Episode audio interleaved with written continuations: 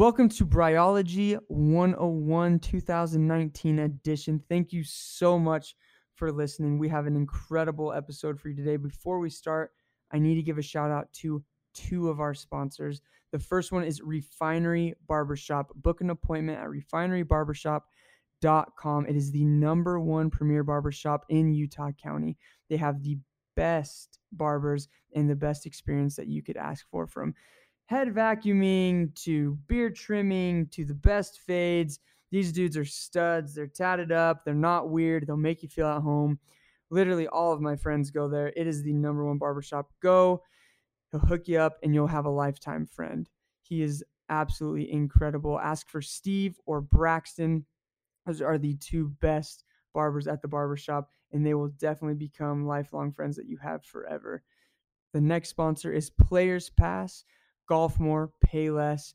Pay for a membership, $99 for the entire year, and golf for 50% off at your favorite golf course around you. Now that we have those out of the way, the podcast we have today is my favorite podcast I've ever done. I mean, I've only done four, but Steve talks about self worth, finding your path to happiness, finding your purpose, suicidal thoughts, and how to overcome self doubt and how to start and finish your entrepreneurial journey and how to become the person that you want to become. He's an incredible friend of mine. He is an expert in many ways of life. He was once an officer in county jail and is now a barber of the Refinery Barbershop, one of the most premier barbershops in the nation and the number one in Utah County. Please give it up for Steve Roccazella.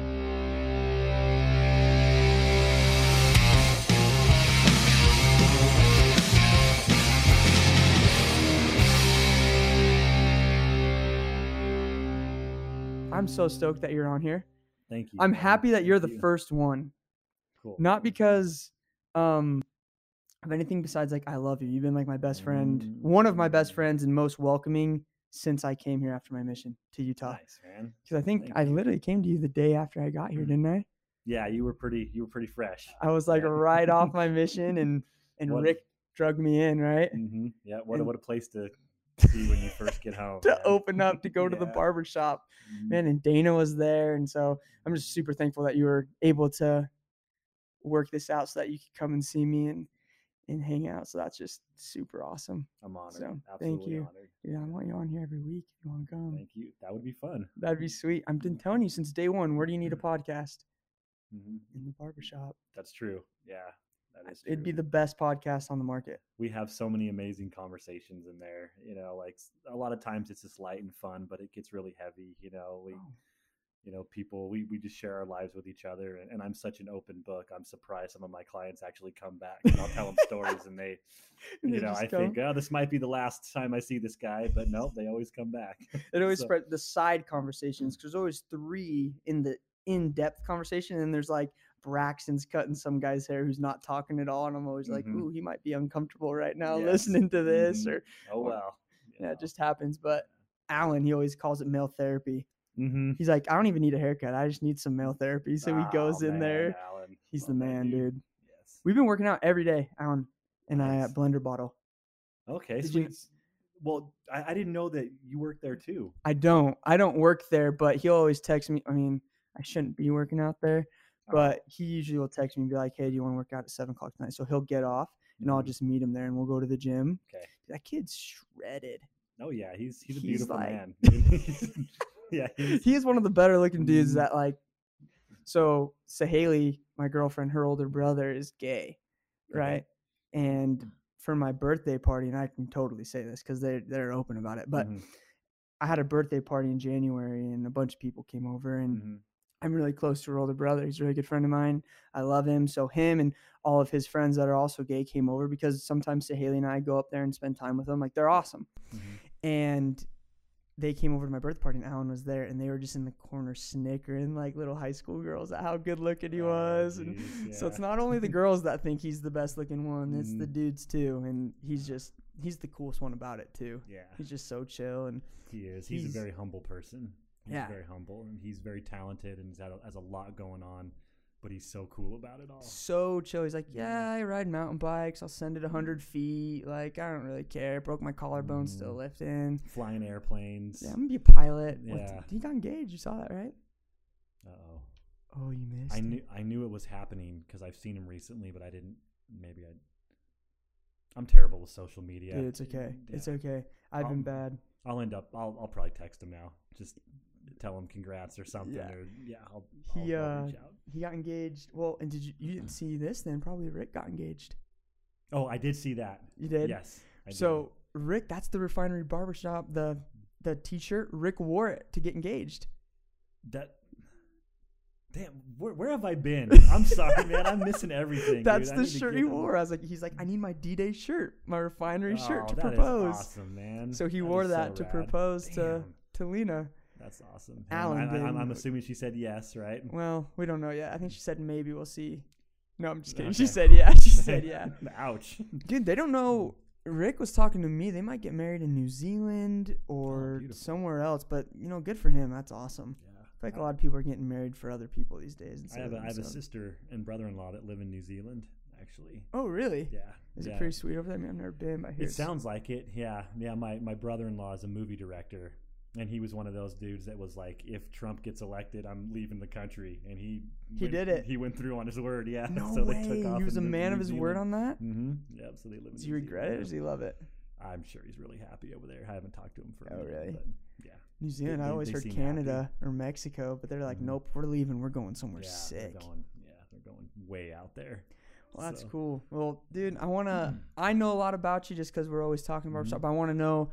I want you to share kind of your story from um, birth to now, from how you grew up to kind of the middle age, 20 years old, becoming a police officer, to finding what you now love as being a barber and how that Okay. all kind of played out. Um, I don't want it to be like super long, but Mhm. just I want you just to be as sincere and honest and just let everyone know who you are and why you're one of the greatest dudes on planet Earth right now. Oh, if you were to ask me, Thank you. of course. You. Okay.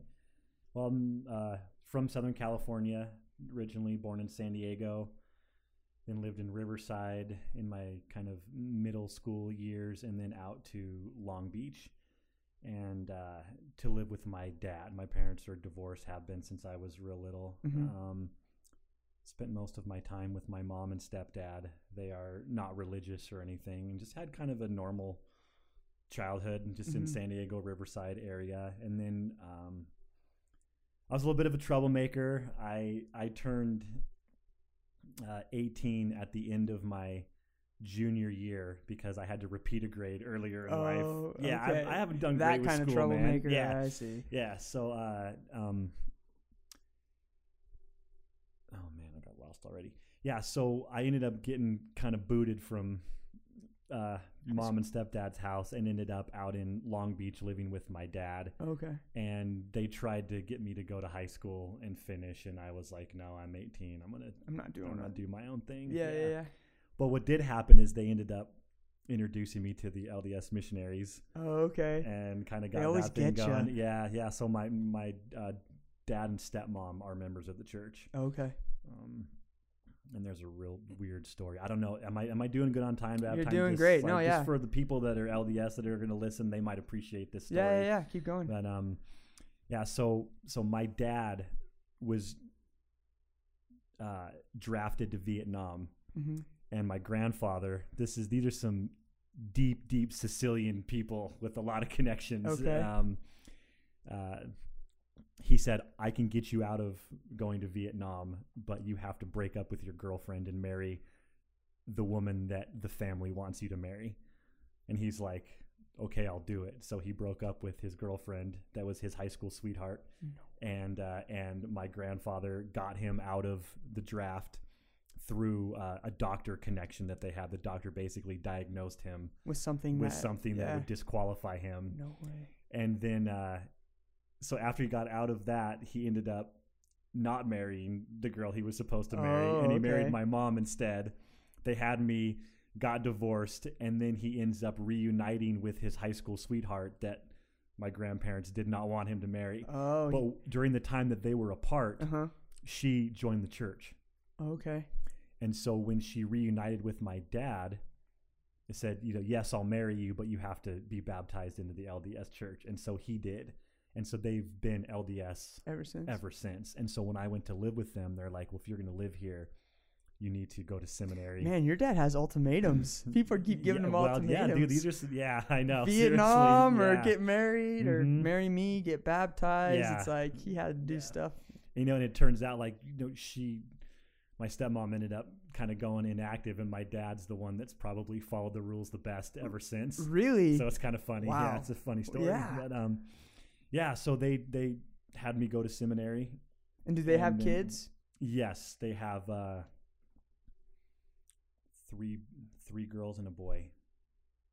Yeah, Okay. no, four girls and a boy. Three now. My my, That my oldest boy, sister. Yeah, like my oldest sister passed away of cancer a few years back. Oh, I'm so, sorry. But no, thank I you. don't know if I knew that. Yeah, yeah. She she fought for uh, seven years and sixty five rounds of chemotherapy before she finally was like, I think I've Fought I a good I've fight. Yeah, Man, I've heard that chemo just tears people apart. yeah. It was it was rough on her, Oh, but yeah, she was a fighter. So sad. Anyway, so yeah, so I end up uh, end up going to seminary and meeting some friends, and then kind of getting fellowshipped into the church, Mhm. and then uh, talking to missionaries. I end up joining the church uh, right after I turned nineteen. No, a few months before I turned nineteen. So in that year time that I went to live with them, they You- got me. they to- got you. They, They got me hooked you. board. Yeah, Yep. yeah. And then uh, a Happens year, quick. They just convince you. Greatest yeah. salesmen on earth are those Mormons. Mhm. I'm just kidding. well, you know, I was my heart was open to something. You know, I mean, Yeah. I was like, I didn't have any direction. I'd been kind of, you know, just being a goof off for most of my life, and Right. you know, like, and and I had a few experiences that I can't deny. You Mhm. know, I mean, I don't know. I mean, I'm not active anymore, and that's a whole nother story. We may get into that, Yeah, may not. later But um, yeah, I I had some some experiences that told me that yes, there's something out there that knows you and loves you hmm and wants good things for Wants you. the best and, for you. and and I found that out through prayer. hmm So uh, so yeah, so I I, I believed it, Mhm. and uh, over the course of the next year, I I prepared to serve an LDS mission. So I went through all the steps. I got baptized, but it took me a little while after I got baptized to kind of figure stuff out. Yeah, Mhm. I didn't quite know Right. yeah, and uh, like an example, like two weeks after I got baptized, I ended up going out to San Clemente to go surfing and fishing with one of my buddies, and he ended up talking me to going to a strip club in uh, Oceanside. like you know, so And you're yeah, like, hey, I mean, yeah, I just got back. I'm clean now. I can, yeah, I there's room for some sin. Yeah, yeah, dude. Hey, man, I'm good with Jesus, right? Yeah, so he I end knows up my heart. yeah, so, so I, I end up in a strip club. Two weeks after I get baptized, of course, the week after that, I'm back in the bishop's office saying, "Hey, man, I think I might have goofed up a little bit. I feel me know." bad. Yeah, I kind of feel bad. So then I had to read Miracle of Forgiveness, which is a A heavy an- book. Yeah, it's, That's a heavy yeah, book. Yeah.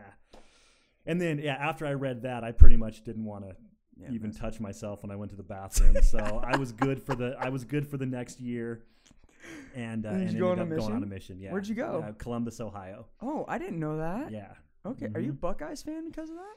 Nope.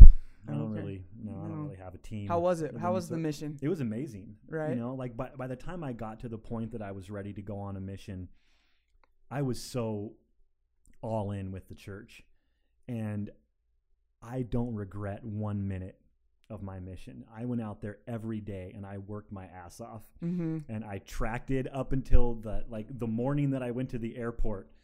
We got up and tracked it before I got on Giving before I had to go to the yep. mission home. You know, Yep. like I I was a zone leader for like gosh, probably 16 months or something like that. Mhm. Like I worked really hard every day. I didn't want to regret one minute of it. So Right. I put my all into it and I learned so much. So for those that don't know, what's tracting and what's a zone leader? Oh, so yeah, so like tracting is when you just go out and knock on doors and try to spread the word and then a zone leader is just uh it's a position of leadership where I was over all the missionaries in a geographical section of, of the mission. Yeah, it's a leadership So, role. Yeah, leadership role. It's yeah. interesting that you said it's so funny. People don't understand that the mission is great, not because they think we're just sending out a bunch of white soldiers to go and baptize the masses, Mhm. but I think of it as more like a, a training for life. Yes. Because I, I mentioned Sahili, my girlfriend's older brother, earlier. Mhm. he served a mission, Mhm. and it's so funny. He he loved his mission. He will say that he is so happy he served the things that he learned, the people he met, the connections, the habits. It all ties into who he is today. Mhm. And it for him, he'd say it doesn't have anything to do with necessarily the gospel or the church, but it had to do with what those two years taught him. I feel like a lot of people don't understand that that you learn so much just being out there because you for two years straight you were caring about everybody else except for yourself. Mhm. All you're doing is serving, and that's when you feel the best. I mean, me at least personally, when I'm helping other people, when I'm serving, is when I personally feel the best in my life. When I feel like Mhm. I'm actually giving back. And for two years, that's all you're doing. You're only worrying about other people and their feelings, and you just grow so much. You become outgoing, and you just you you seriously blossom as a person Yes. being out there. And I don't know what it is. I don't know why it happens, but it's just it's honestly just a blessing. Like I loved my mission. I served in Peru, Oh, beautiful. and it was just oh, it was incredible seeing how poor they were and how much they Mhm. needed help, but they were happy and, and grateful. And you see people here who are so sad because they don't have this or that or something happened to them. And you're like, people are literally just drinking dirt water and eating rice without a house, Mhm. and they're happy. yeah. Why can't we be happy? And so I think it's super interesting that you brought that up and the happiness of your mission. But so what what happened after that? You get home from your mission. Yep, got home from the mission and uh, you know just went to my singles ward, and I also became a. Uh, I, I volunteered at the Los Angeles Temple Okay. just to do what I could as an unmarried person, right. but a, a temple recommend Yep. holder. I don't know. I don't now. Yeah, now yeah. I'm nervous about saying all the terms. No, no, no, no, no. Yeah, everything. you were able to do this. but yeah, so I was just active, got a job, got a little truck, and you know, I was I was your stereotypical Southern Californian. I was uh, I was a pool man, Nice. and then I would surf. Did you wear shoes? Flip flops only? No shoes? Uh, I wore I wore shoe, uh, Vans, of course. Yeah, Of I wore course, Vans all the typical. time. yeah, no shoes or vans? yeah, Vans with like you know cut off Dickies or Yep. Dickie shorts or something. Yeah. Absolutely. And uh, yeah, and then I would Listening to Sublime and yes, of course, my favorite band. Yeah. yeah, yeah. Um, yeah, so I did. I was a pool man and then a surfer, and then I would go to go to college at night, Uh-huh. and you know that was my life until I met my my uh, my little eternal companion sweetheart, mm-hmm. which is no longer that, but which uh, is now yeah, ex sweetheart. yeah, and I'm sure we'll get to that. Um, uh-huh. yeah, and then um, so I lived. I just lived at home until you know I, I proposed to to my ex wife. Her name's. Heather. Amazing woman. Got nothing to s- bad say about her. She's a Mhm. great mom and a great woman. Yep. Um, just in case she ever hears this, she probably won't, but uh, maybe I don't know. She Heather, might. you're awesome if Um, you hear this. Yes, yes, you are. And you guys got married and then you stayed in California or well, actually, what we did was we got engaged and then decided, like, how the hell are we going to live out here? right. like we're gonna have to live in like Snoop Dogg's old neighborhood. Like, we, we don't have we don't have any real education. mm-hmm. We don't have any. Because you dropped out of high school, right? You didn't finish. Yeah, yeah. So so back then they had lower standards for missionaries. So like I actually went into the MTC with not only a shitload of tattoos, but no but no GED or or diploma. No way. I didn't yeah, know that. but but the funny thing is, is like when, I got home. I went to this adult school and enrolled to take the the uh, GED test. Uh huh. And I went in there and signed up for all the tests, and I didn't study one minute to prepare for those tests, and I passed all of them in like the top five percent in the country, and I can I credit that to reading scriptures every day. No, you don't. Absolutely, I think because I got up and I read that old English, whatever the hell that is like yeah, and and- had to like learn all these big words.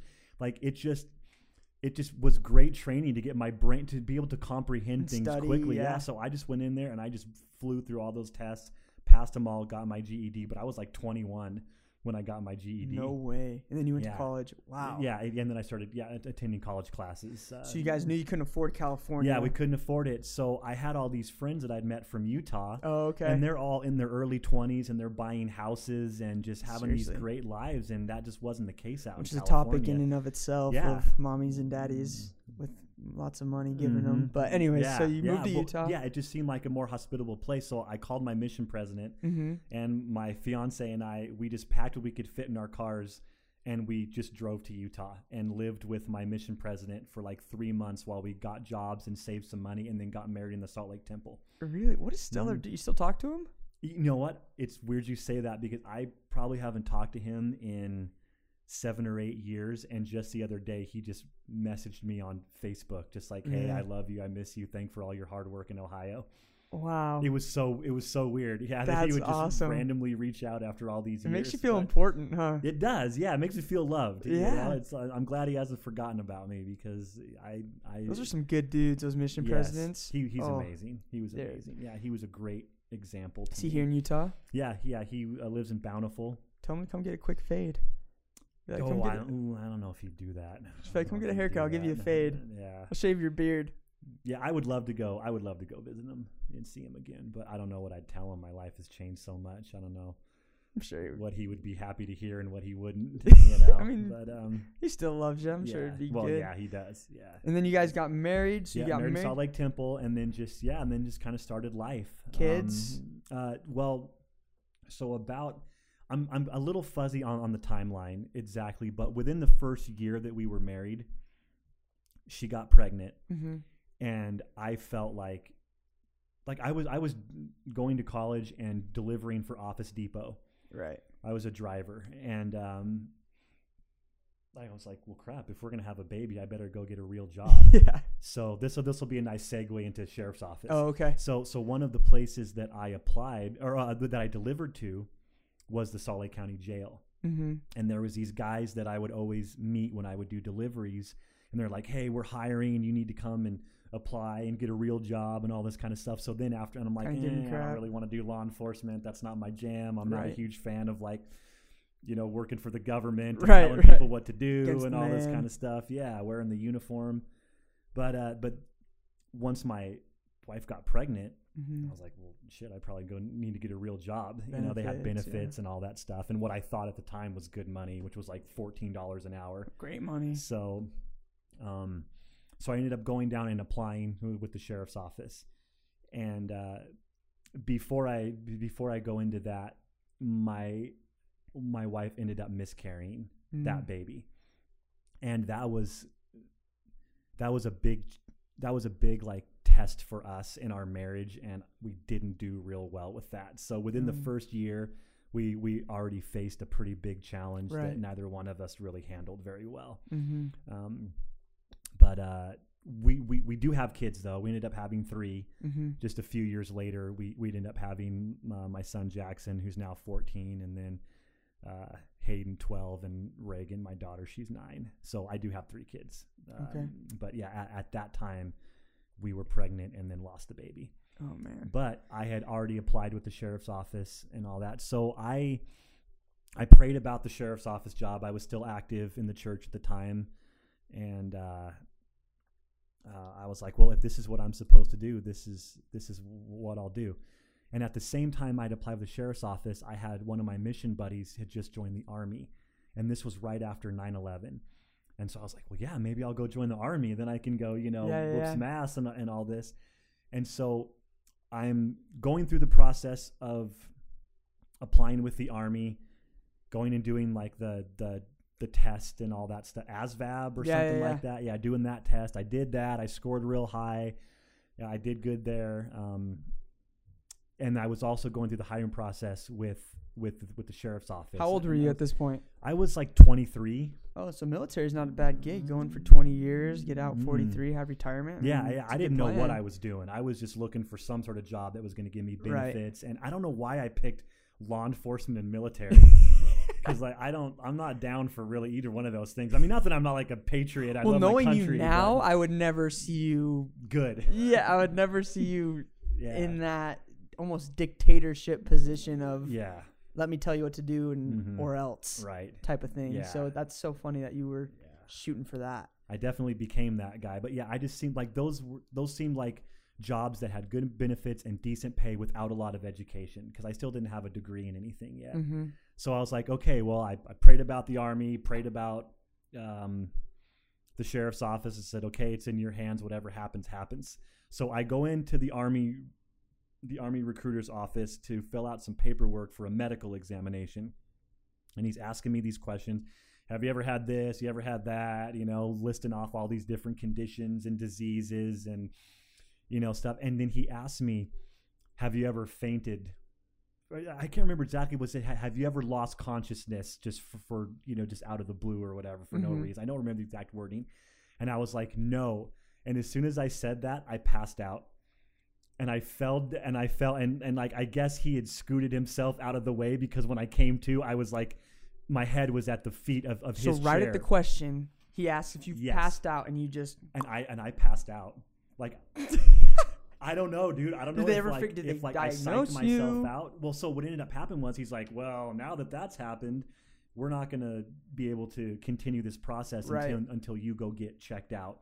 And I didn't have health insurance, and so I didn't feel like I would be. I, I didn't feel like I had the money or you know to right. So expensive. yeah, so Jeez, so really, medical. I kind of looked at it like, well, crap. Maybe that's my answer. Maybe the army isn't isn't my thing. Yeah, yeah, you yeah. know, because I was still at the time Or very, maybe you know, a gift from God. So you didn't. yeah, so possibly, today, so yeah, helping people in the chair. Mhm, yeah. So I so so then it was like, okay, I guess I'll just focus on the sheriff's office and hope there's no other fainting incidents.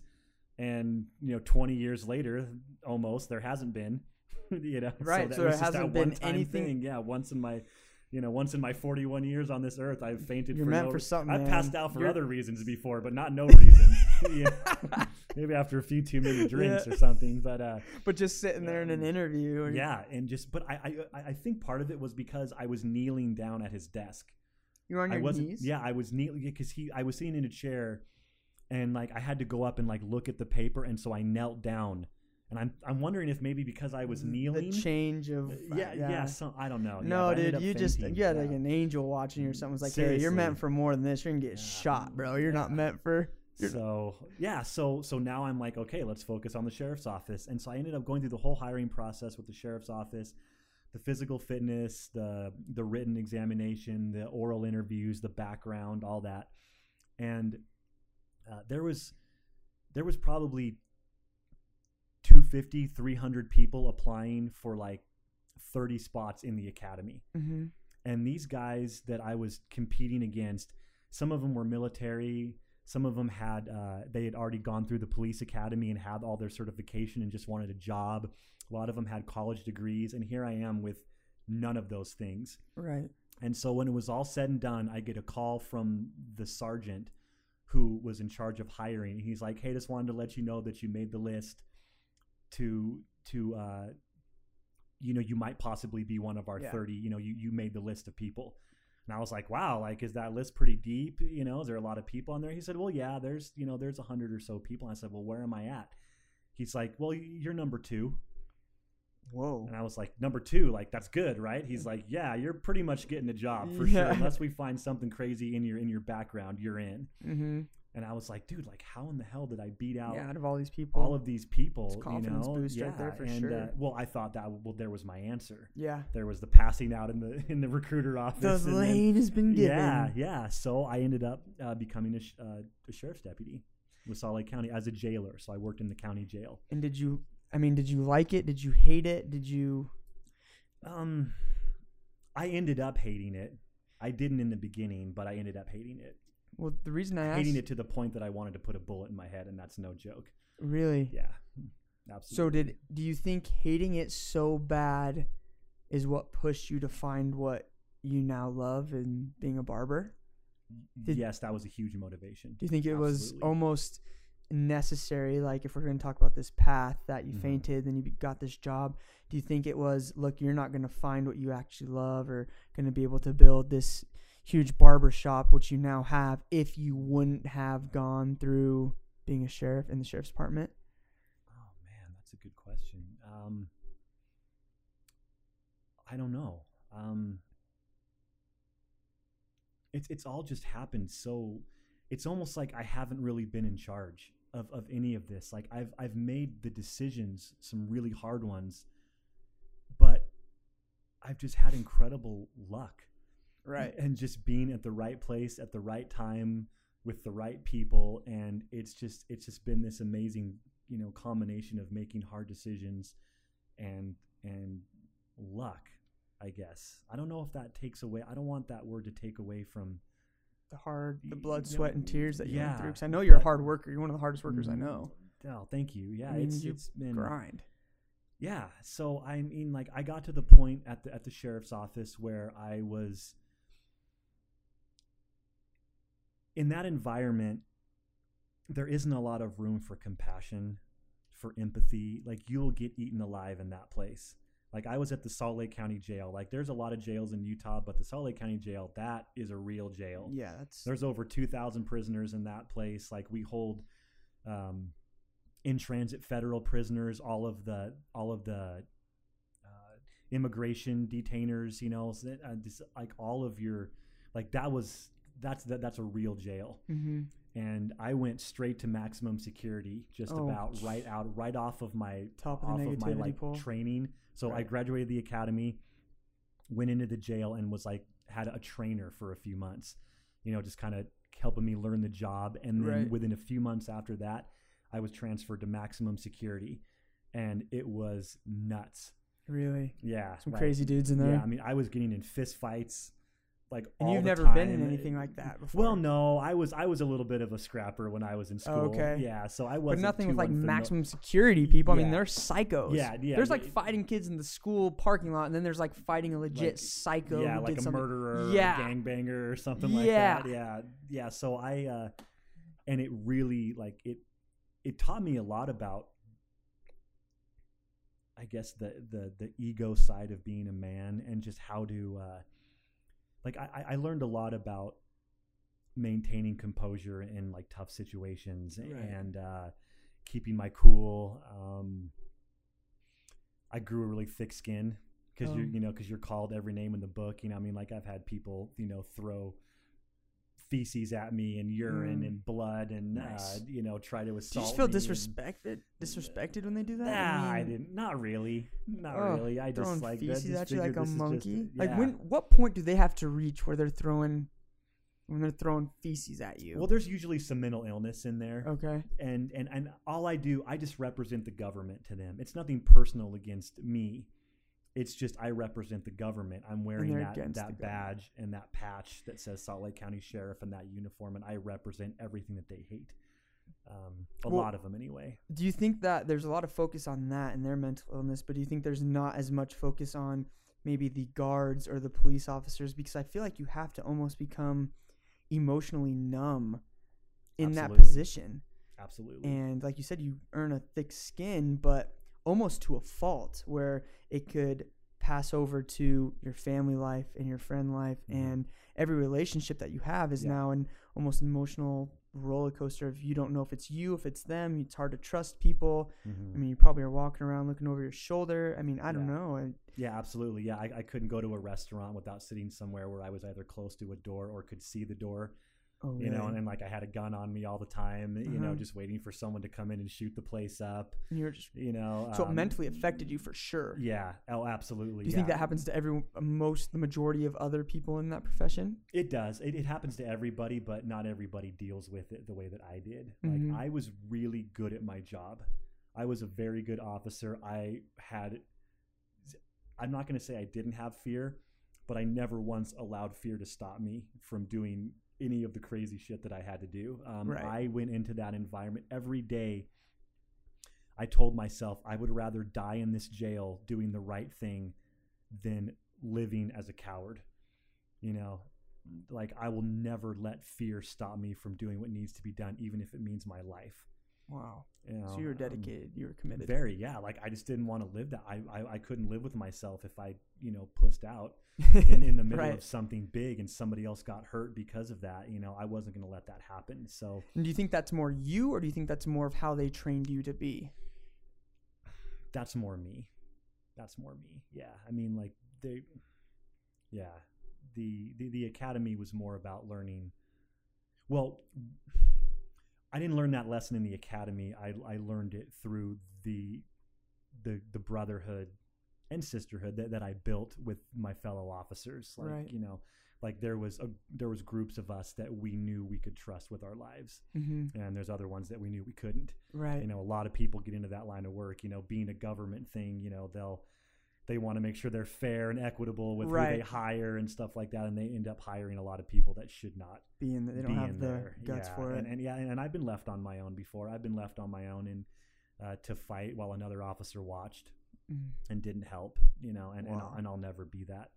I'll never jumping be that in. person. Yeah. Oh, I'm there. I'm yeah, down. you're yeah. you're, yeah. you're in the rumble. Yeah, Oh, yeah, yeah. and it's not because I want to hurt people. It's just because I want to. You know it's like, right. Yeah, you know like, what you're supposed like, to do. and my job is to maintain control and order Yeah. in this place, and you know they are uh, th- those prisoners are citizens. Well, you're very methodical.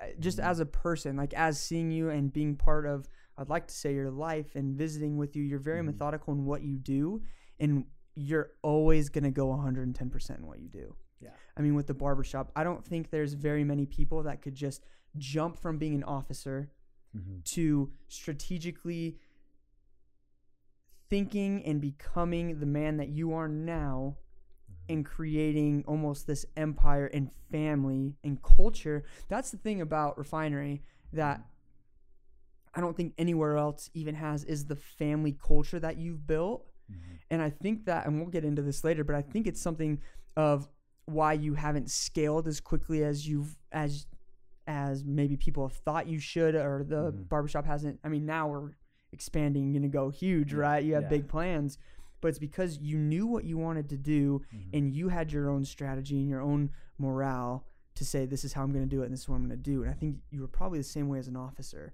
the Mm-hmm. way that you said, "This is how I'm going to do it. This is how I'm going to become." That's just how you live your life. Yes. Have you ever thought about that? Like you're Yes, just a absolutely. very 110% methodical person Yes. and you're meticulous in what you do. Every everything you do is perfect. I Mhm. don't want to say you're perfect, but you strive for perfection when you do I something. Do. Yeah, yeah. Like I, I feel like, you know, this time around in life, you know, maybe in past lives or something, I was something different. But I feel like this time around, yeah, I'm gonna have some fun and I'm gonna enjoy life. But I'm here to progress and to take care of business and and like I, so yeah, like I put my heart and soul into ev- Everything. that I do. Yeah, I don't, I, Absolutely. I don't half-ass it, man. you know, Yeah. and, and it makes me feel good. I, I have no regrets that way. No. Yeah, you're you're an Mhm. example. No. I feel like a lot of regret is nasty thing to live with. Yeah. I mean, I feel like I might have a few regrets. I think everyone has regrets, but it's it's probably the worst thing that you could deal with is not fulfilling the potential that you think you have Mhm. or know you have and regretting it in the future. Regretting, you know, not going um, forward with a business idea or in a relationship or just Mhm. little things that will tear you apart your Yeah. whole life. And I think a lot of people have that. I think it's a Mhm. big cause of anxiety. It's just people Absolutely. just constantly thinking of the past.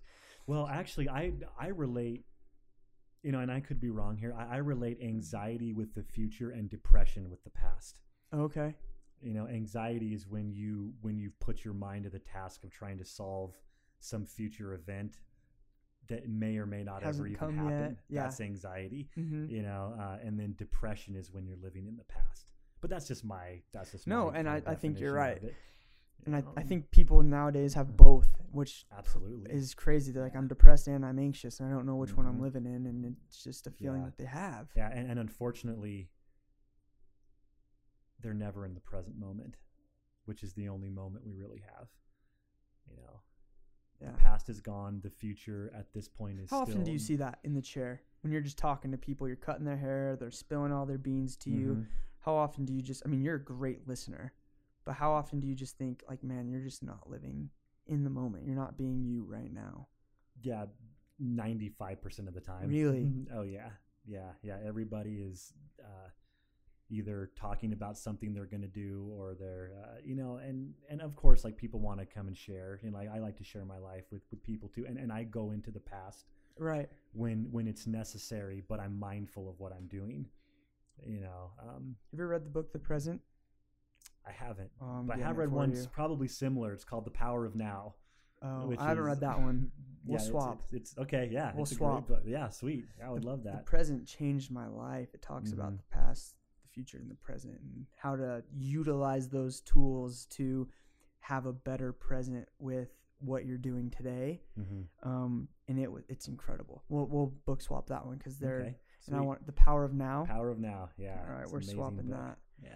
Jeez. Thank Okay, you. so you're in. You're an officer. Mm-hmm. When did you? When did barbering enter your mind? You go from hating it wanting, you know, suicidal to I need to change. Where did barbering come in to all of this? So, so um, I had had in I'm about ten years into my sheriff's office career, and uh, by this time, like my marriage is pretty much ruined. We're we're Mhm. still together, but barely. Completely lost my testimony in anything religious. Um, So no God, no nothing. yeah, was super jaded, negative, hateful, jealous. You know, I couldn't drive down the road and look at somebody else's vehicle that was nicer than mine and be like, "Man, fuck this guy and his Mercedes Yeah. and your big house." It's like I was just com- I- Pessimistic. yeah, I was a complete victim. You know, I was like all these other officers where we would sit around at the sheriff's office on a break and just bitch about how we didn't make enough money and how we didn't uh, you know like like our, our our fate was in the hands of the county council or the sh- or, or the sheriff or our supervisors. Everybody was holding us down and keeping us back and just a total victim role. You know it's so humiliating to even admit that i thought like that ever but Mhm. i did. Like i was just common thing. yeah it was it was very infectious in the jail that negativity and uh, that sense of helplessness. And i'd seen all these other guys try to leave and go do something else and they all came back you know they couldn't succeed wow. at their little business venture so they end up coming back to the jail and they're even worse off than they were before Oh yeah. and um, 'Cause they don't have yeah, confidence in themselves anymore. you know so so so i had had an i had had an incident where um i ended up having like i had i'd been prone to anxiety attacks a little bit as as a teenager and uh and there's there's some reasons for that um that have to do with like my childhood and my relationship with my parents and, and things like that but i i suffered from from some anxiety but it went away for a long time and then i find myself at this point at the sheriff's office where i wanted to get out of the jail and so I was applying to go work for another department, still as an officer, but outside of the jail. Okay. And as I was going through that process, I was taking a test and I ended up having an anxiety attack. And in the past, I noticed that okay, this is anxiety, like it'll it'll kind of go away in a few minutes. Well, it didn't. And I ended up getting up and walking out of the test. And I drove home and like I was shaky and just my heart was beating really fast and I just felt weird all over my body. I kind of felt like I was dying. Mm-hmm. I didn't know what was happening. Like I was like, man, this if this was anxiety, it should have gone away by now. Right. I went home and um, I just like I couldn't leave my wife's side for probably three or four days. Like I didn't go to work. Like I couldn't go to the bathroom by myself. I couldn't take a shower alone. Like I had to have either my wife or one of my kids sit in the bathroom with me because I felt like I was gonna die. It was it was the most like it was this anxiety attack that just wouldn't stop.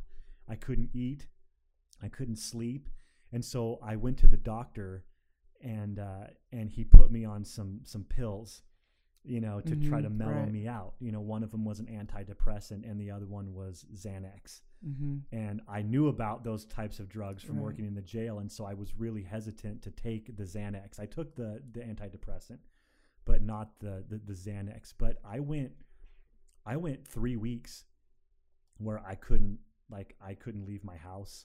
You know, finally I, I ended up just like packing everybody in the car and, and my wife drove me to California to be with my parents because like we all thought I was having some sort of fucking mental I was having Yeah. a mental breakdown. Yeah. You know? Yeah, but I was like, what am I gonna do? I, I can't go back to work. Like I can't work like this. How am I gonna support my family? I don't know how to do anything else. What am I gonna do? What am I gonna Right. do? And I started to think, well maybe it's better maybe I'm better if I just die. You know, then my, my family will get life insurance money. My ex wife can go and meet a guy that will take her to heaven like she wanted, where Mhm. I had given up on the church and I had failed there. You know, I just thought maybe it's better if I just I just ice myself and just be done because I can't live like this. Mm-hmm. I'm afraid of everything. You know, this guy that could go and fight in the county jail against Right. these, you know, crazy ass That's dudes. Like I can't even I can't even take a shit by myself without one of my kids sitting in the bathroom with me. right. Like what am I going to do? And and and so I ended up starting to get the idea in my head that uh that I was going to kill myself. And uh, and I remember one night laying in bed hadn't slept in days, hadn't eaten. It had been uh, it had been yeah, like 3 weeks I think at least. And uh and like I'd barely eaten anything. I'd lost probably 25 pounds. Um, hadn't been sleeping. The that pill that the doctor had given me was so strong. Like he didn't tell me to kind of ease my way into it. He just said just take the full dose. Mhm. And I ended up like having like auditory hallucinations and stuff like that. Pill was Was fucking me up crazy. yeah, yeah. So that pill hadn't started to the positive effects of it hadn't started to happen yet. And so I remember just laying in bed one night, and I- and my wrists started to burn. I was a like a, an actual like a physical sensation of burning on my wrist, and I had this thought: if you just get up and you just cut those babies open, all of this stress and pain is just going to bleed out, and you'll be at peace finally. And I remembered seeing people in the jail cut themselves so many times and what a huge mess it was. I mean, I, I actually had a guy die in my arms. He slit his throat open and he died right. In, I was the last thing he saw as, as he left this life. And so, uh, you know, I was, that was a pretty traumatic experience. Um, but so I know how messy cutting could be. And I was like, no, no, no, you can't cut yourself. You can't do that. You can't let your kids see that. That's like, and it rarely ever works. Like, dude, if you're really gonna kill yourself by slit, slitting your wrist or your throat, like, you need to do it right, or it's just a big freaking mess, dude. It doesn't. Most of the time, it doesn't work. Um, And then you feel dumb after. yeah. So then, so then, like, I was able to talk myself out of it for the night, and I was like, no, I'm just gonna go shoot myself. Like, I'll go out into the canyon somewhere, and and I, I woke up the next morning after getting a little bit of sleep, and uh, and like I'd had that thought pretty thick in my head, and you know, I. I couldn't. I couldn't bring myself to to do that. I didn't even get to that point where I took the gun and went and left. I was like, no, this is crazy. Like I can't.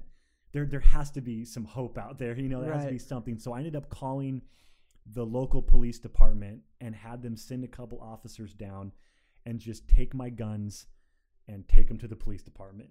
And then they just book them into like an evidence locker and Right. just hold it for you until.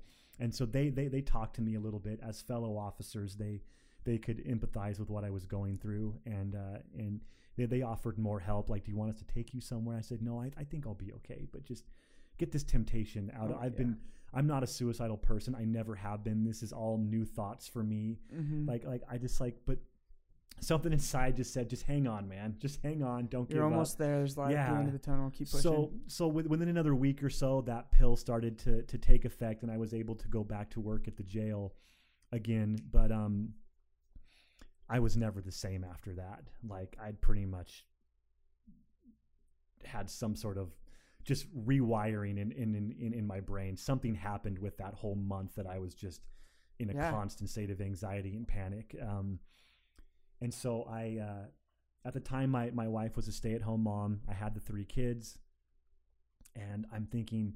Like I picked up a second job doing security. I, I was basically a bouncer, even though I was only like 200 pounds and I'm like five five eleven maybe if I'm lucky. I wasn't a big guy, but I ended up bouncing. 200 pounds. Yeah, not anymore. Soaking wet, man. Dude, You were- You were 200? Yeah, and then well, but yeah, but I mean, I dude, I, ended up getting up to like 220. No when I way. Was at, yeah, but that was after you- I were quit. you and was, No, I was a fat ass. No, I got fat. yeah, I got fat. No, like no, like I was I was working out, but I was Uh-huh. I was fat as shit. Yeah. Well, you look great now. You've been on you, sir. keto, Yeah, right? Yeah, oh, Yeah, yeah, you I've look- done all sorts of stuff. Oh yeah, man, you look great now. Thank you. You've thank definitely. you. I mean, yeah. yeah. I, well, I've learned to take care of myself, but it took a lot of pain and suffering to get to that I thought point. you were saying sure we'll 215 of pure muscle. I was No, like, man, I'd love to see those no, pictures. No, I, w- I was probably 185 solid, Still. and then and then like yeah, I was yeah two all the way up to 220 um, at my heaviest. But uh, yeah, so I was bouncing for this this venue called the Depot, mm-hmm. doing security for them, and uh, and one day I say to my wife, I'm just like, you know, I need to find some sort of part time job that isn't security related. Like I'm sick of everything I do for a living come down to me just waiting for something bad to happen and then go and deal with it or try to stop crazy people from doing shit. You know, like I just like, is there something else I can do? Such a stressful and job. just like out of nowhere, she's like, "Why don't you become a barber?" Like, I'm like a barber. Like, where the hell is this coming from? You know, did, are, are there even barbers anymore? Like, I didn't even know there was barber shops. I thought that was all like from the 50s. You know, and uh, and I was like, well, all right, I'll I'll look into that. Mhm. And so I ended up going to a few barbershops in Salt Lake, ones that I thought were pretty cool. Okay. And I just hit up the owners like, hey, like, how do I get into this? Like, what are the steps? How do I become a barber? I don't really want to go to beauty school. Is there a place where I can just learn to be a barber? And uh, and they sent me to this place called the Barber School down in, okay. in, in so there was a school for barbers. Yes, but and this is where I say luck. One of the things that where I could apply the word luck, there just happens to be the only traditional barber school left in the United States was in Salt Lake in City, Salt Utah. Lake City, Utah, Yes. of all places. Yes, started started by this old man who'd been a barber for 70 years and he taught nothing but old school barbering. So no clipper guards, you know, no like putting on the number full, I want a 4 on the sides and a 6 on Yeah, top or whatever. Uh, None of that. This was all freehand real old school barbering, using a clipper and a comb and using shears and a comb. It's kind of weak if you use those razor. guards. Oh yeah, yeah, dude, yeah, yeah. That's basically painting by the nose. And I'm not saying that people can't create like right. like like people can do really good haircuts that way Uh huh. but um to me it's it's like it's like painting by the numbers almost there's nothing Mm. artistic about it even though the product might be beautiful at the end you didn't It's a coloring book. yeah but again i hope there's not a lot of barbers listening that use guards because i dude if you're doing If good you're a barber using a fellas, I guard, you're- like, i respect you you know You suck. If you're a barber using a guard. well that's what this old guy taught Don't, us don't apply you for refinery barbershop. Yeah. Don't they won't yeah hire not if you you. use guards no but um yeah but but that was the attitude of this th- this old man that ran the school you know he's like no if you're gonna cut hair you're gonna do it the right way. yeah we're gonna do it the old school way i'm gonna Right. teach you a real art form Uh-huh. you know and uh and it's way faster too it's, Oh yeah, it's you guys are faster. quick. yeah You guys whip them out. hmm yeah absolutely yeah but i do i do two two haircuts an hour so i mean to some people that's that's still slow but i have a whole service like i'm a little more high end Oh yeah, you you're know, the I do- best. yeah i do thank you You are the Thank best you. that the, there is no I will put it down there's not a barber better. well thank you I mean just the service, the way you cut, how the whole atmosphere, the conversation, the hot towel, the vacuum of the head. None of you know about the vacuum of the head. It's like the greatest thing ever. It's seriously the best. Like you guys have it nailed down. thank you so much Oh, really absolutely. Like Yeah, it is the best it's, it's fun and it's a it's a pleasure you know and, And you'd never guess Springville, Utah. Mm. Just this incredible barbershop just sitting. I mean, Springville's not even like the nicest area. It's just like, yeah I, I it was weird how i ended up there you know but uh yeah so i i freaking walk into the barber school and uh, i sit down and i talk to the to the recruiting people and they're like okay well we need you here. If you're going to go part-time while you work for the sheriff's office we need you here like every evening you know tuesday through friday and then all day on saturdays. And i'm like oh shit i can't do saturdays all the time. I do shift work for the sheriff's Right. office.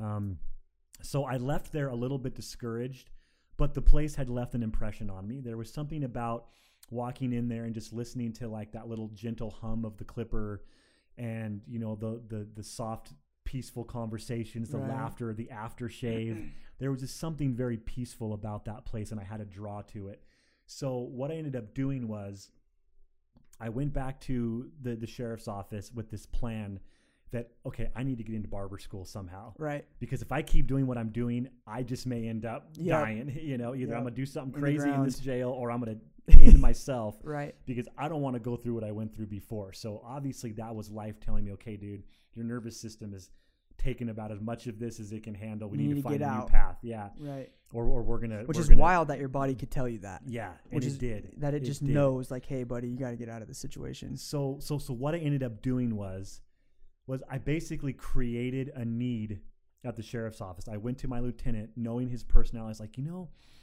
Lieutenant, I can't even remember his name now. Uh, well, I, I do, but I'm not going to say it. It's like Lieutenant Smith. Um, I think that the jail needs an officer that just takes workers around all the time and cleans.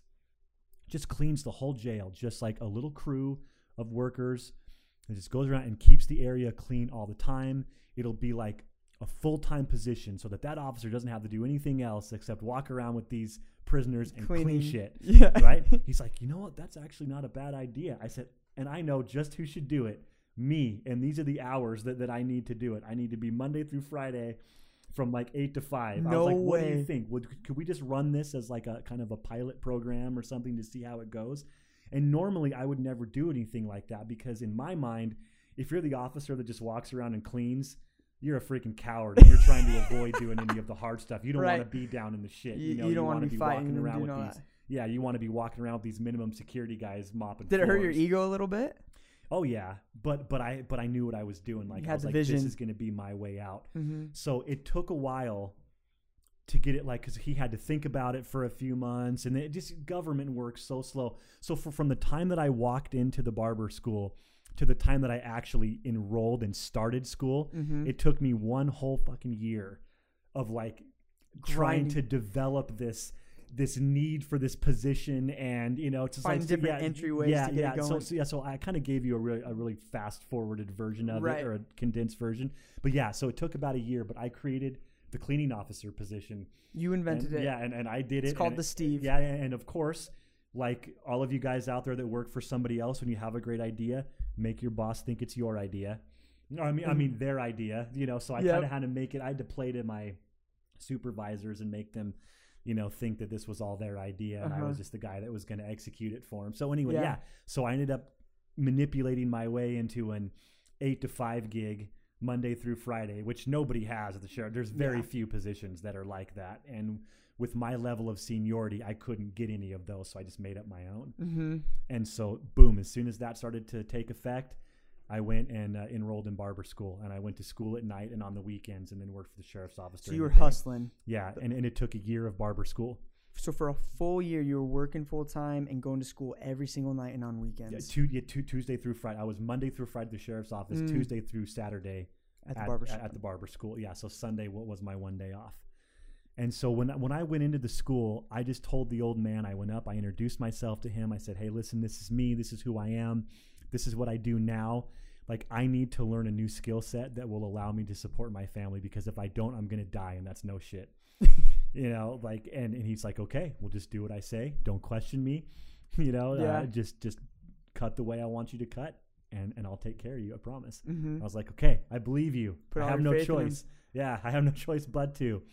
And uh, and so I graduated from barber school a year later, and I had landed a full time gig as the barber for the Art of Shaving. Okay. The Art of Shaving is up at the Fashion Place Mall. It's it's a it's a nationwide company. They're a sister company of Gillette okay. owned by Procter and Gamble, and they have these high-end men's grooming locations at, at all of the good malls around the country. And some of those locations have a barber chair, maybe Mhm. two. Vegas has a big one. Uh, Beverly Hills has a big one. Some bigger. Yeah, but Salt cities. Lake Salt Lake had one chair, and I applied for that job. And they usually don't take people with less than five years of experience. But I had done so many straight razor shaves in barber school that I was better at it than all the other barbers that, that were That that man had was right. experience that were that were applying. And the way that I cut hair without guards was a huge benefit as well. And so they gave me the job. One chair in the state of Utah for the art it. of shaving, and I got it. And they paid Whoa. me hourly. So it wasn't like I had to go into a normal barber shop and I got paid a percentage of every cut that I did. You got an hour. They actually paid me an hourly wage of $18 an hour, and then I got to keep all of my tips. Oh, and Oh, wow. $18 an hour was $2 less an hour than what I was making at the sheriff's office after 13 years. And so, counting my tips, my like I was making more an hour as a barber from day one As than a- I was after 13 years of working as a sheriff's deputy. Whoa. So again, yes, I'd done the hard work. I'd put in the time. I'd done the practice. I'd prepared myself, but there was a little bit of luck there, I think. Yeah. Or if it's not luck, somebody somebody looking out for me because like I shouldn't have gotten that job. You know, and so I was able to quit the sheriff's office and still support my family. right Stay off at home bat. life right out of the gate, which doesn't happen. man. I don't think it's luck. I think that's you. I think that's literally you manipulating what you've been given and being resourceful to. F- I mean, you were probably great, like you just said, with you know not Mhm. using guards and everything, and you were in. I mean, man, that is not luck. That is just you taking the proper steps of becoming who you need to become. Absolutely, I would never say that was luck. Okay, that's fair. Ever. That's fair. Yeah, How I long were you there for? So I was there for nine months, and I thought for sure that I would be there for years. And I would thought so. Ultimately, my goal was to become my own boss and open up my own barbershop. Mhm. But I was like, I'm good at the art of shaving. They had this program where eventually you moved from hourly to commission at 50% commission. Oh wow. And it was $40 haircuts and $60 straight shaves. right. So I went from doing $5 haircuts in barber school to doing $40 haircuts at the art Over of there, shaving. yeah. Yeah, in one week. You know, one week on Friday I did a freaking five dollar haircut. On Tuesday the next week I was 40 doing a forty dollar Your haircut. value went up Yeah, for sure. uh, yeah. value. Yeah, so but but they had this program where you could move to commission 50-50. So I would be making a lot more money than I was before, uh, Mhm. just at, at hourly. So so like I was going to work toward that goal and just stay there for a while and build a bunch of experience and then maybe s- clientele. yeah, and then maybe someday open my own barbershop. right. So nine months in, one of my regulars comes in and he says, "Dude, I've got a friend that's a painter, and he's putting these motorcycle paintings in this amazing motorcycle museum down in Springville. He's like, you've got to go down there and check that out because I think a barbershop would be perfect in there." And I was like, "Oh, dude, I am not ready to open my own shop. Like, I haven't even been here a year yet. I'm good." He's like, "Dude, just come down and check it out." So I ended up driving with him, like maybe a month later, down to Legends Motorcycles in Springville, and this is while it was still being like remodeled and everything. It wasn't. They had just moved from a smaller building in Springville over to this car dealership, Mhm. and we're taking over that whole building. And he was remodeling it, Which and what is making it's where it is now, right? yeah, where it is now. Yeah. And so I walked in there and I saw that place and I was like, oh, hell yes. Like, because I was nervous to leave Salt Lake and go so far south because I heard, and again, this is just what I heard, that people were a lot more frugal in like, you know, Utah County and even southern Utah County. Well, it's well known, yeah, people think that all the time. Conservative. I was like, well, dude, I mean, Cheap Mormons. I mean, like, like how much am I gonna be able to charge for a haircut down there? You know, 12, 15 bucks, which is what everybody charges. Down, Provo's got some nice shops that charge more, but anything past Provo, you're like 12, 15 bucks for, for a men's Yep. haircut. You know, uh, maybe 20 if you're going to Because their aunt clips. does it. Yeah, Yeah. exactly. So I go down to the Legends building. I see the building. I'm super impressed, and I meet the owner. He happened to be there hmm and uh, and so my my client introduced me to the owner because he had met him before when he went down with his painter friend and he said yeah this this guy wants to put a barber shop in here. And i was like well what do you think rick? You know his Yeah. name's rick. Would you would you have some space for me to do a barber shop? He said yeah I, I can build you out a small space. He's like i don't i don't think it's going to work but we can give it a try. Oh, so he was doubting from the get go. yeah yeah. But but he was open to the idea. He had money to to spare to like build out a little space for me inside the building. Uh, and so he did. And uh and so I ended up leaving the art of shaving, you know, nine or nine or ten months in, and going down to Springville and opening the refinery barbershop. So talk. This is. I'm excited we're here now because I've Okay. wanted this since the beginning. Thank you for suffering through all that other stuff. No, first, oh my gosh, appreciate it is like that is the meat and potatoes. This is the this is the cherry on top of everything. I don't know if anyone has cherries on top of meat and potatoes, but that your whole story is what I is leading into this conversation where I have Okay. some key questions because Okay. It's just going to tie everything together and I think it's going to be so beneficial for everybody. Mhm. So what starting a business isn't a joke. Right. I mean, that's a big step for you to go Mhm. from making X amount an hour to I'm going to start my own barber shop where I don't know if I'm going to have clientele. I have to pay Mhm. for chairs. I have to pay for this. yeah. Um, it's kind of scary. So, what was that transition like from, go- especially going from a government position of this is secure, I'm Mhm. getting a paycheck to you're now, I mean, you are now an entrepreneur, you own a business. Talk Mhm. to me about what that transition was like from security to I need to ride or die. Like this is sink or swim. I lynch myself with my own leash. This is what I need to do. Okay. Um, first of all, you have to under like know my attitude going into it. Um, when I when I saw the Legends building, when I met Rick, when I saw the space that he was going to, you know, provide me for a barber shop, Mm-hmm. I had absolutely zero doubts in my head that it was going to fail or that, that, it, that it was going to succeed, that it wasn't going to fail. Like I knew It was, it was work. to work. It failure, and I know people say failure is not an option. like, I guess it always is, but in my mind, like it wasn't even. I wasn't even thinking, like, I'm not going to let it fail. There's no way it's going to fail. Like, it just wasn't even the thought. Fail. The word failure never even came into my head. I was so excited and I had so much confidence in myself which was new for me. Mm-hmm. But after everything I went through, you know, uh, at the sheriff's office and getting out of there and going to barber school and then seeing how I could go from barber school to this really prestigious barber job at the art Right. of shaving, like, like I had, i i just had complete 100% self confidence. Like I knew I was going to make it work. Like I knew that barbering was my fucking jam. mm-hmm. Like this is what I do. This is what I'm good at. Like this is going to work. right. So that was my attitude. I didn't even think about failure, you know, not even not even for a second. Like I knew it was going to work. So that was my attitude going into it. So it was fun for me. Mhm. I really wasn't that nervous, you know. But one of the things I did do was I got a partner. Mhm. Like I went in 50 even though it was my gig like I found the space and I met the guy and you know all that Right. stuff and like he was kind of dealing with me. I went and grabbed one of my fellow students when I was in barber school uh, and I said, "Hey, do you want to do you want to partner up with me in this opportunity?" And that made me feel a little bit better. Mhm. And now I'm kind of now that I know how to do it on my own, I'm glad I don't have a partner anymore. Mhm. But in the beginning, as a new person to own, owning a business and starting a business, it felt really good to have a partner, right. and that was Dana.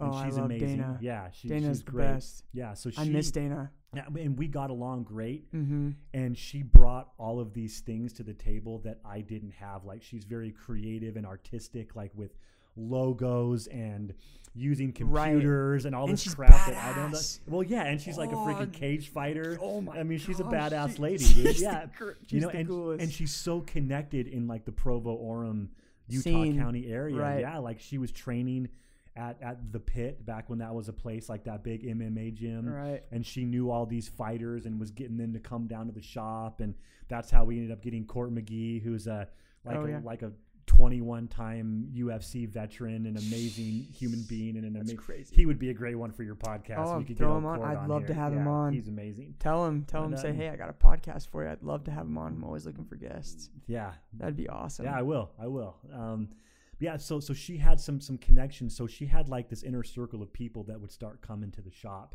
and kind of you know help you know spread the word and and build it. You know, but it was our job. Like we can have people help us get a butt in the chair one time, but it's now it's on me to get that person to come back a second time. Right. And to we have recommend. to we have to live up to the hype. We have to deliver, and that's what we did really really good. Was we Mhm. delivered? You know, um, like you are part of a family tree Yeah. of clients I am. that's probably 50 deep that all started with one guy and if i didn't do a good job on that first guy none of you guys would have would have been here and we wouldn't even know each other that is know? a crazy tree too. The connections. yeah I just found out someone else that goes to your barbershop, Tanner Johnson. oh yeah Uh-huh. I love Tanner. yeah he's awesome He is the man. We were just we grabbed lunch the other day. He's like, I gotta go get my hair cut, and I was like, Where you go? He's like, Refinery Barbershop. Probably never heard of it. I was like, Dude, if he's yeah, if, I've heard of it. if he, he happens to listen to this tell him he needs to come and pick up his jacket that he's had at our barbershop for like three weeks now tell him. it's a nice patagonia jacket i'm Oh, yeah, I'm gonna about go pick it up. yeah someone come pick He's up He's a big jacket. dude though. It'll be a Yeah. sleeping bag for me. Yeah, it's huge. It is Yeah. huge. Yeah. So, um, and, and I guess that goes back to being present. You know, like if I'm putting, and this is a good lesson for anybody wanting to start a business or like if doing whatever it is they're doing, instead of thinking about what's going to happen in the future, just be present. And if the only thing I'm thinking about and focusing on is this haircut and this man or young man that's sitting in my chair, if I am 100% right then and there, the future is going to take care of itself because I'm going to do my best work when I'm not in the past and I'm not in the future, but I'm right here and now. I'm not thinking about what I'm doing when I get home, and I'm not thinking about, uh, you know, like how I just want to hurry up and get this day over with so I can go, you know, play ball or ski or whatever. Like if I'm just 100% in There. the, in that space, I will give the best quality haircut and shave that I can hmm and then that person will go and they will leave happy and they will spread the word you know and that's how i that's how dana and i built that whole business like we barely put any money mouth. into into uh, a- advertising we don't have a sign out front there's no barber pole out front we're just Yeah. yeah, like nobody knows you're there unless somebody has told you about us And Or, you, you know yeah, um, you don't have your Instagram isn't like a poppin' Instagram we with thousands of followers. no we don't even post on it very often yeah. which is my bad i need to start doing that more i'm just not a big social media guy well, you guys but- don't even have room. You guys don't even have enough chairs to be filled. I mean, Yeah. You try to sign up to get a haircut by you, and you're like three weeks out, and I'm like, all right, well, Yeah. what about the original people that came first? feel like I know. should- Well, well, I mean, yeah, dude, now you make me feel bad. Man. Jeez, dude, I'm sorry. no, but you guys are busy. Um, yeah, we're really busy, but it's it's all been word of mouth. That isn't. all word of mouth. But in this new shop that we're building now, we'll actually be out on the street.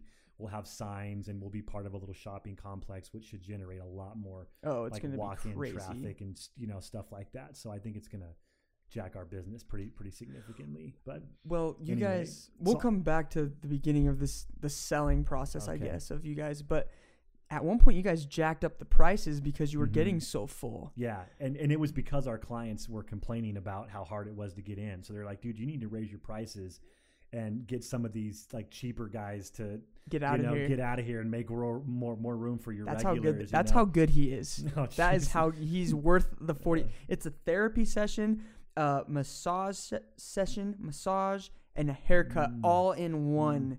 And and repentance. You- You Mhm. go there and tell him all your sins, and he just listens, and then you feel confident to go and do your own thing. He's the man.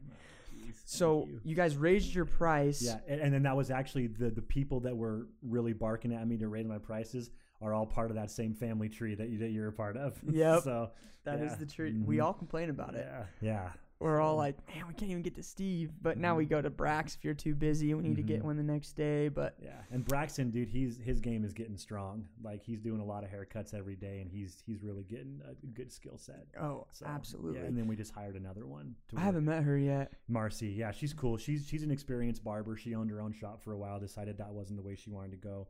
Just wants to do it part time. So I just give Oh. her I just give her my chair a couple days a week. Okay, and she'll have her own when off. it. Yeah, and when the new one opens, she'll have her own spot. Nice. So yeah. How many barbers are you gonna have in the new one? I'm gonna start with just the three of us and see how it see how it goes. You can Uh, convince like, Rick to be a barber. Rick, the owner. No, Rick, my oh, brother. Oh, dude, hell yeah, I would love to. he yeah, needs to come be a that. barber. He'd be so good.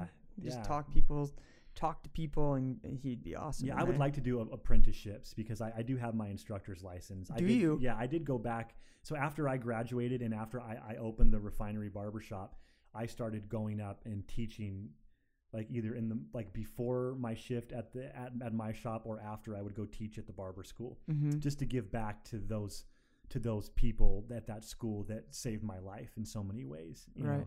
So I wanted to go. So I got my instructor's license, and I taught. So I can do apprenticeships. I can't right now. I don't have enough chairs, but once I have more chairs in the new shop, I'll be able to apprentice, which is something I'm looking for. That'd be forward to. incredible. Yeah.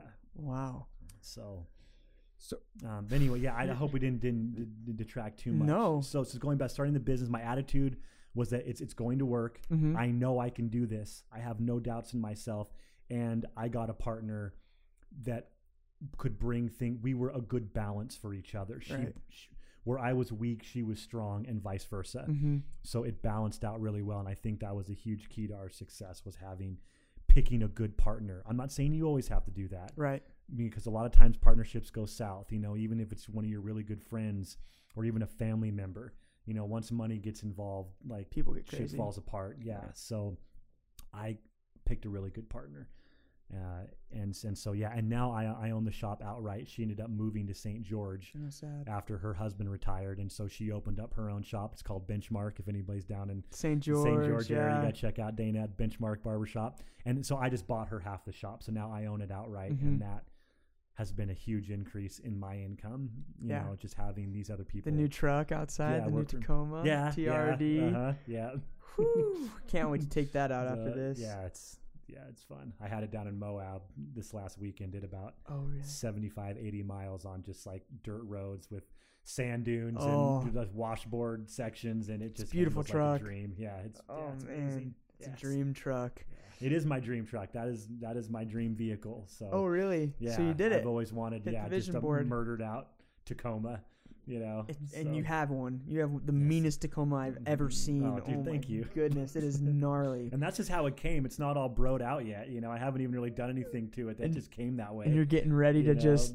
Are you Yeah, gonna know lift what? it? What's that? Are you gonna put a lift on it? Well, it's already got a lift. Yeah, Uh-huh. I just want to do some stuff to make it more camp ready because I spend on plan on spending a lot of time outside. like those campers that put on the back of the bed. Yeah, like yeah, like like maybe put a bed rack in and then put that tent thing up on Oh, top. yeah. You know, yeah, I'm I'm trying to. I follow an account on Instagram that builds those things. They're like sixty grand, but it's like top of the line. It goes on a Raptor, and it's just a full on tent. You put a king size Oh, mattress yeah, in it up there. Wow, that yeah, that might be a little.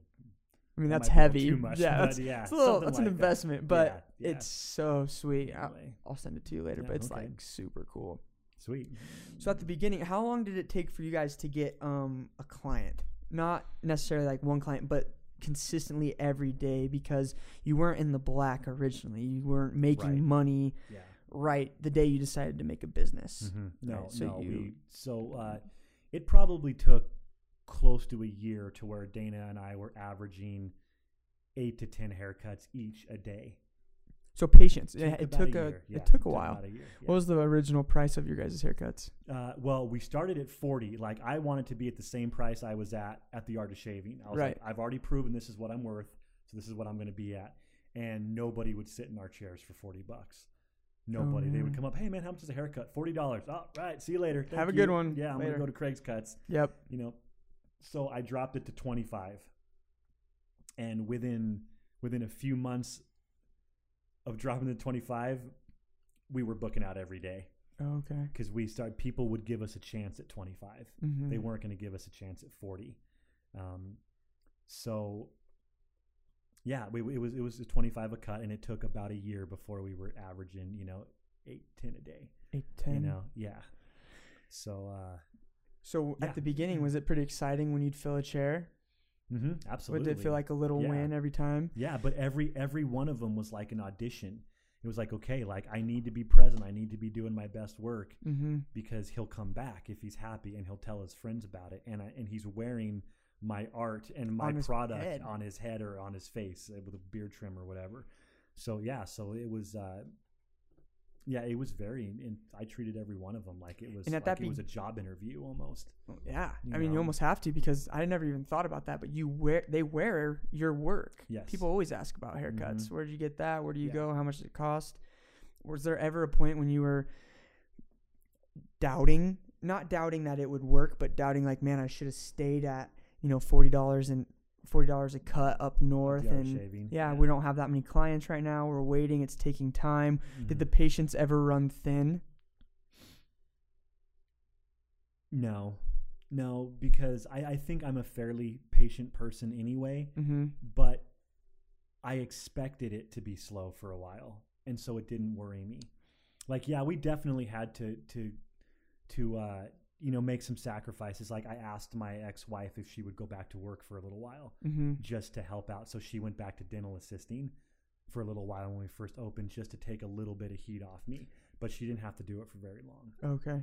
You know? So there was a point when the money flow wasn't coming in the way that you wanted it to. And, yeah, but we never went without. mhm. you know like i always we, we always made it work you Found know, a like, way. yep i did just enough haircuts and with her income we were okay and like i don't i don't want to get political at all I, I hate politics but i'm really grateful for the whole obamacare thing because we Mhm. would not have had health insurance otherwise Okay. you know once once i left the sheriff's office it was so hard to get health insurance and so i'm grateful that that, was, there. so that my kids could have health insurance in that time of you building the yeah, business, right? So, so so again, just like it was just uh you know, yeah, everything just just worked out okay. Perfectly. It just all kind Mhm. of fell into place. wasn't easy. We were not wealthy by any means, you know, um, but uh but yeah, like we were building something that was that was ours. well, I feel like know, especially even felt so good. yeah. Well, and you built. I think that's the beauty of it taking a year that you guys had to build for eight to ten chairs a day. When now that's simple, is you remember those hard times. Like you had that patience, you had that grind, and Mhm. I hearing you talk earlier about how you had no doubt that it was going to work Mhm. i almost feel like it, you felt that way because of the little wins that you were gathering after Yes. your anxiety attack yeah. you were building your confidence up because you were doing little things that meant something to you so your self-confidence was growing and then there was no doubt that it was going to work Yeah. like when you said that you knew you were valued at $40 a haircut that was a confidence builder for you to Mhm. know that refinery was going to work Yeah. and now refinery is more than working it's a machine for you that is just incredible i mean it's awesome but the hair industry similar to photography or one of those niche professions especially here in utah i feel like it's very saturated Mhm. Is a difficult barrier to break. Mhm. And there's a lot of people trying to do it right now. I mean, my Yeah. little brother Alec, he's trying to break the barrier right now of becoming a photographer. Mhm. So Haley, I don't know if I told you that she just graduated from hair school, so Mhm. now she's trying to build a clientele, and she just started at a salon. Yeah. But it's it's they complain of not complain. There's a real difficulty in the saturation of what they're doing before building credibility and Mhm. building a clientele. So, and maybe it's not those two niches, but what is some advice or lessons that you've learned in your entrepreneurship, building your business, creating your empire that could help people along the way trying to do the same thing Mhm. and achieving their dream and becoming, you know, what they want to become? Right. Um, this is this is a point that I try to drive home. That's a really good question. I feel very passionately about this exact thing. So I think I have a good answer for you here. I'm ready for it. And hope you're listening back there, my man, this applies to you too. Um, when people sit in my chair, they don't know the difference between a really good haircut and a perfect haircut. When people look at your photography, they don't, the average person doesn't know the difference between the perfect photo and a really good photo, right? So while that is an important quality to do your absolute very best work, to do the perfect haircut, to do the perfect photograph, uh, to do the perfect color on a, on a woman's hair or whatever it is you're doing, do that for you. And oh man, I don't to say this. I see you talk about me being methodical, and I get too methodical. And I, I want to say it just like just the perfect way.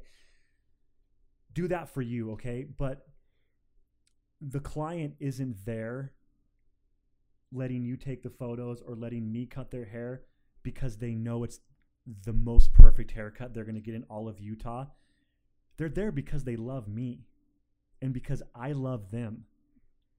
It's about your personality. It's about who you are as a person that's going to set you apart from every other barber, stylist, photographer, whatever. Nobody can compete with that.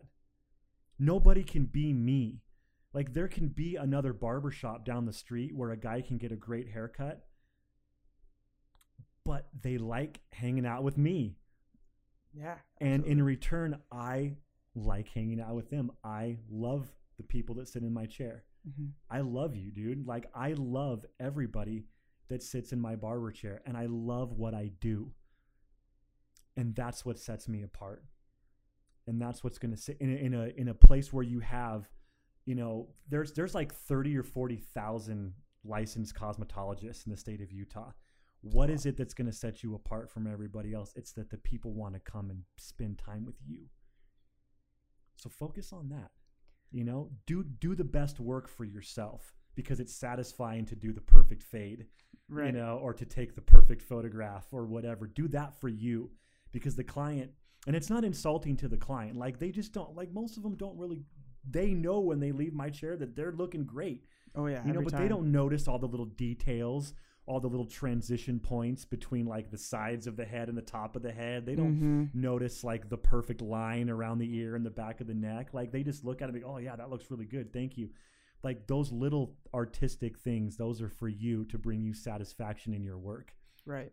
it's what brings you joy you know producing this perfect you know product. Mm-hmm. but to set you apart from everybody else it's how you love the people that you that you do business for the way that you treat them the experience that you provide for them it's like there's there's some really good barbershops in in in, in the valley but there's like a lot of douchebag barbers out there and it's like even if they're giving you a really good haircut if you don't look forward to the experience Mm-hmm. like and they're just and, and there's douchebags in every line of work it's not just barbering you know Right, again i really yeah. hope there's not a lot of barbers listening to this and they- being all like They're all no guards and don't be a douchebag all right you know it's um but really it's like like people love the refinery barbershop because of the people that run the refinery barbershop right. Absolutely. you know and yes we do a good haircut yes you can be sure that you're going to leave with something that works for your face for your lifestyle for uh, you know for your hair type it's going to be a good quality cut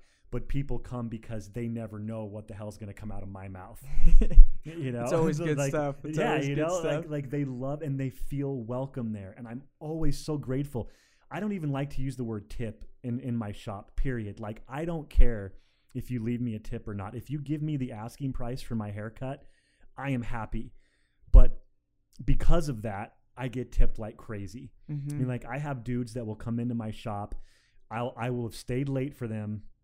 So I've like I've kind of got something where I got to be, but yes, I'll stay late for you. I don't say that, but I'll be like, I'm knowing like shit. I really got I really got to get out of the shop. But like yes, I'll stay late for you. Just get here as quick as you can. I'll give you the haircut. They'll come in. It's a thirty five dollar haircut. They'll throw a hundred dollar bill down on my counter and walk out. You know, Mhm. like um and it happens all the time like because they know that i am going the extra mile for them that i'm putting in that extra time because i love them and they and they know that, that i love what i do. So i think that's the most important thing is focus on you as a person and the person that you present to your clientele and to the world because nobody else can be you. Doesn't matter like how good this other barber is. Like if he doesn't have the personality if he doesn't love what he does if he doesn't love the people that sit in his chair if he doesn't create an atmosphere of fun and making people look good and feel good and smell good it's like like it doesn't matter how how, how good you can cut hair Right. you know so focus on those other things and i think that that you'll be successful in in, in whatever you do i really believe that Wow. you know yeah I love it. that's what sets you apart is Yeah, you The Nobody authenticity. yeah The authenticity and going Mhm. 110%. Yeah, no matter what you do, if you own a window business, window tinting or something like that, the way that you deal with your customers is going to speak more than the work that you do. Obviously, you need to do good work, again, Right. But like, people would rather deal with a cool ass person than with a freaking turd, you know. so like, you know, like With Johnny so- the douche. yeah, yeah. So so yeah, focus on those other things, and and love love what you do and love the people that you that you do it for. You're I- an I- I inspiration, man. Th- well, thank you. I, I, I can't say that enough. How important love is in Mhm. all of this. You know, it it, it, it is so important. Just You caring. know, yes, Just a little. showing genuine gratitude and concern and craftsmanship or pride in what you do. Like all of those things. Like I look at being a barber. It's like yes, I'm doing a haircut, and yes, I'm getting paid to do it. But really, what's happening is I'm taking a human being and I have him for the next 30 minutes to an hour. And I am going to share my life with him and I am going to do what I can to get him to share his life with me. And while that's happening and we're bonding and connecting as human beings, I am creating something with his hair, whether it's on his face or his head or both. I'm creating something that when he when I spin him around and he looks in the mirror, he's happy with what he sees and he smiles. That's a beautiful gift to give to somebody, man. So many people are not happy with who they are and what they see when they look in the mirror. And to me, being a barber is like giving them the gift of being happy when they look in the mirror. Oh, yeah, I look good.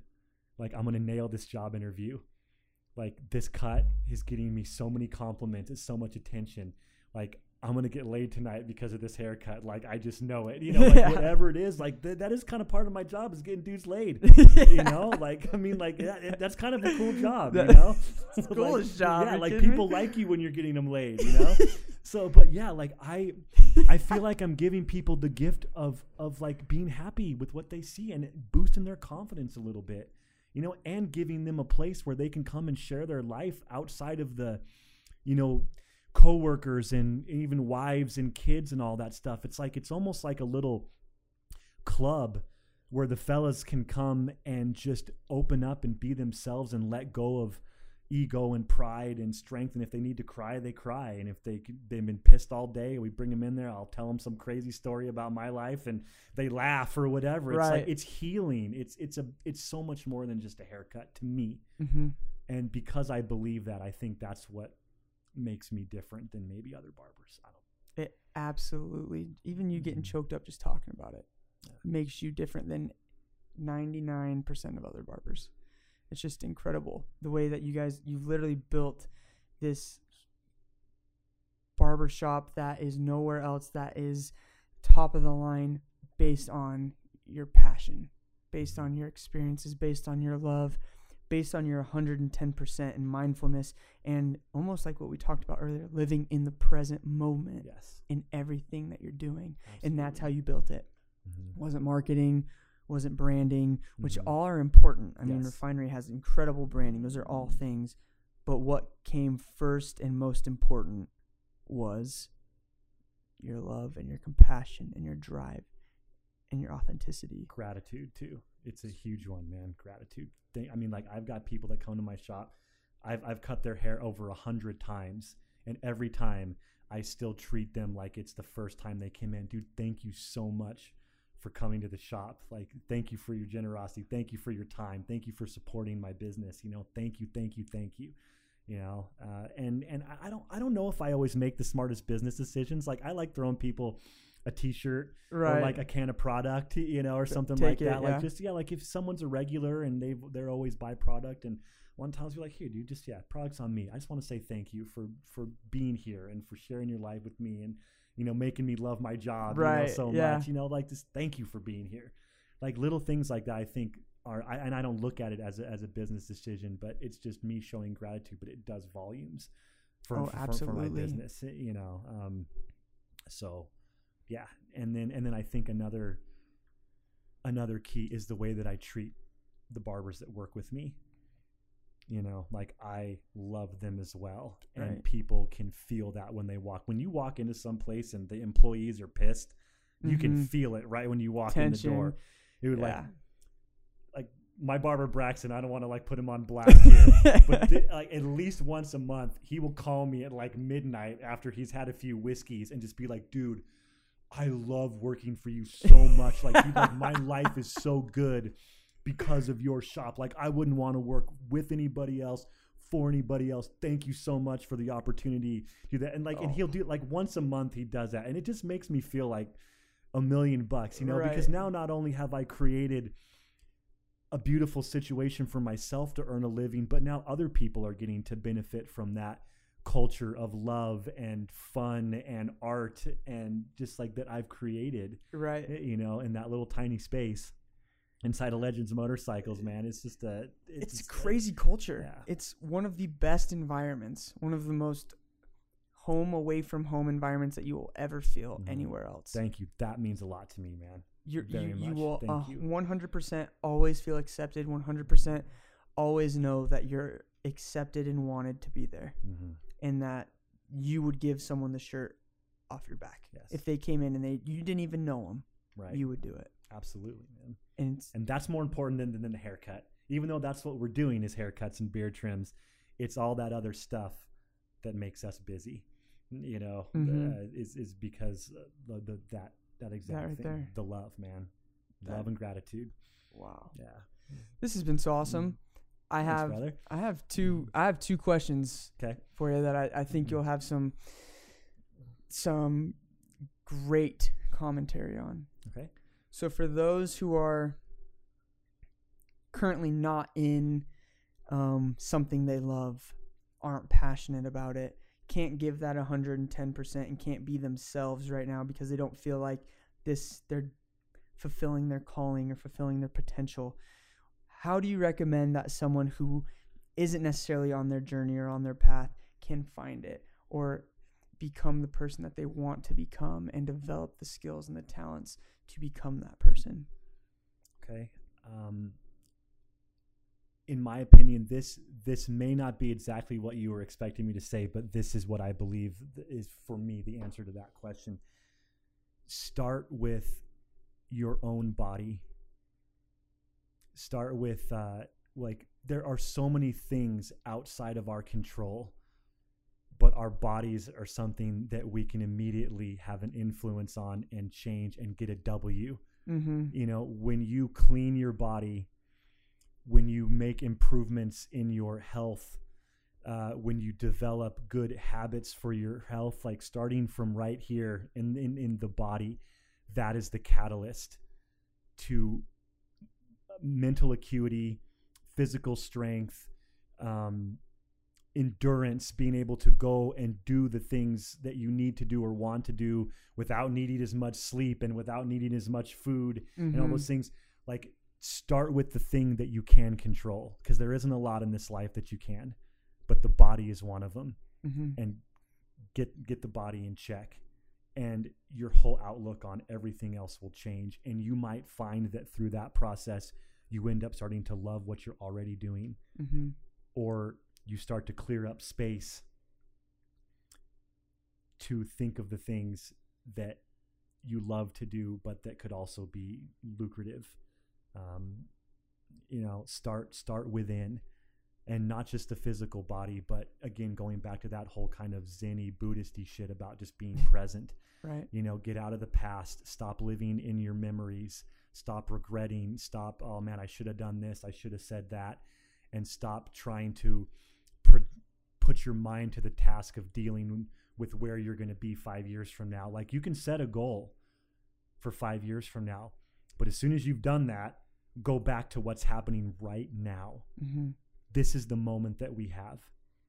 This is what matters. This is the only thing that's real is you and i sitting here talking to each other. Chatting. nothing else nothing else is real And this this is it This right is- now in this moment you know? Right. so be present and start with taking back control of your body and and get get into your body and and get a w there. Make a make a- make a win that way and it will free up all sorts of space you know and Mhm. create opportunity for you to act on opportunities when when they come along and clear up space in your mind to to to think of those things that you love to do and how you can do it in a way that makes you money or makes you happy you know Yeah. is that is, No, does yeah. that sound good i mean i know Yeah. that might be a little bit off You're just what you, you, just have thinking, all the answers. Have you but- have you read the poem "The Man in the Looking Glass"? i have not It's one of my favorite poem sayings ever, and it talks about that exact thing that before you can be happy or successful,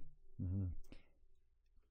the things that go through life's past, you'll only be happy if you can stare at the man in the glass. Is pretty much Mhm. what it's saying. yes and it's basically that you have to become aware and take care of yourself and be okay with what you're doing and your integrity and your loyalty and the actions that you're taking um, health wise uh, spiritually emotionally and you conquer yourself first and once you conquer yourself first you begin to conquer everything else. Right. But it all starts with you. So you're just over here just some of the most Yeah. famous poems to ever be said. You're over here just quoting them like you're some philosopher. So it's just Well, maybe that just means I'm on the right path, I guess. You Yeah. know, I, I think I am. I, I think I'm doing the right things. you are. You know, making Absolutely. the right choices. Well, knowing feel it. you, yeah, I think. Do you know who Ed Mylett is? A motivational speaker that talks a lot about working and telling yourself that you deserve what you're going Mhm. after.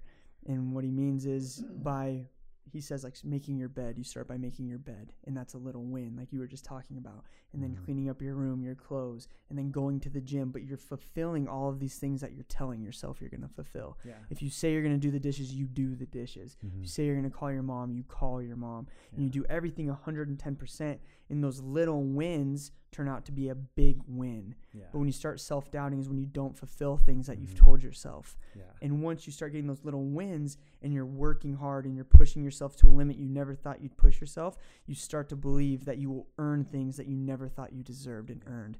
And you are a spitting image of little wins, working hard, and earning and deserving things that you deserve and you have earned for yourself after you. all of those trials um, with your family, with not graduating high school, with Mhm.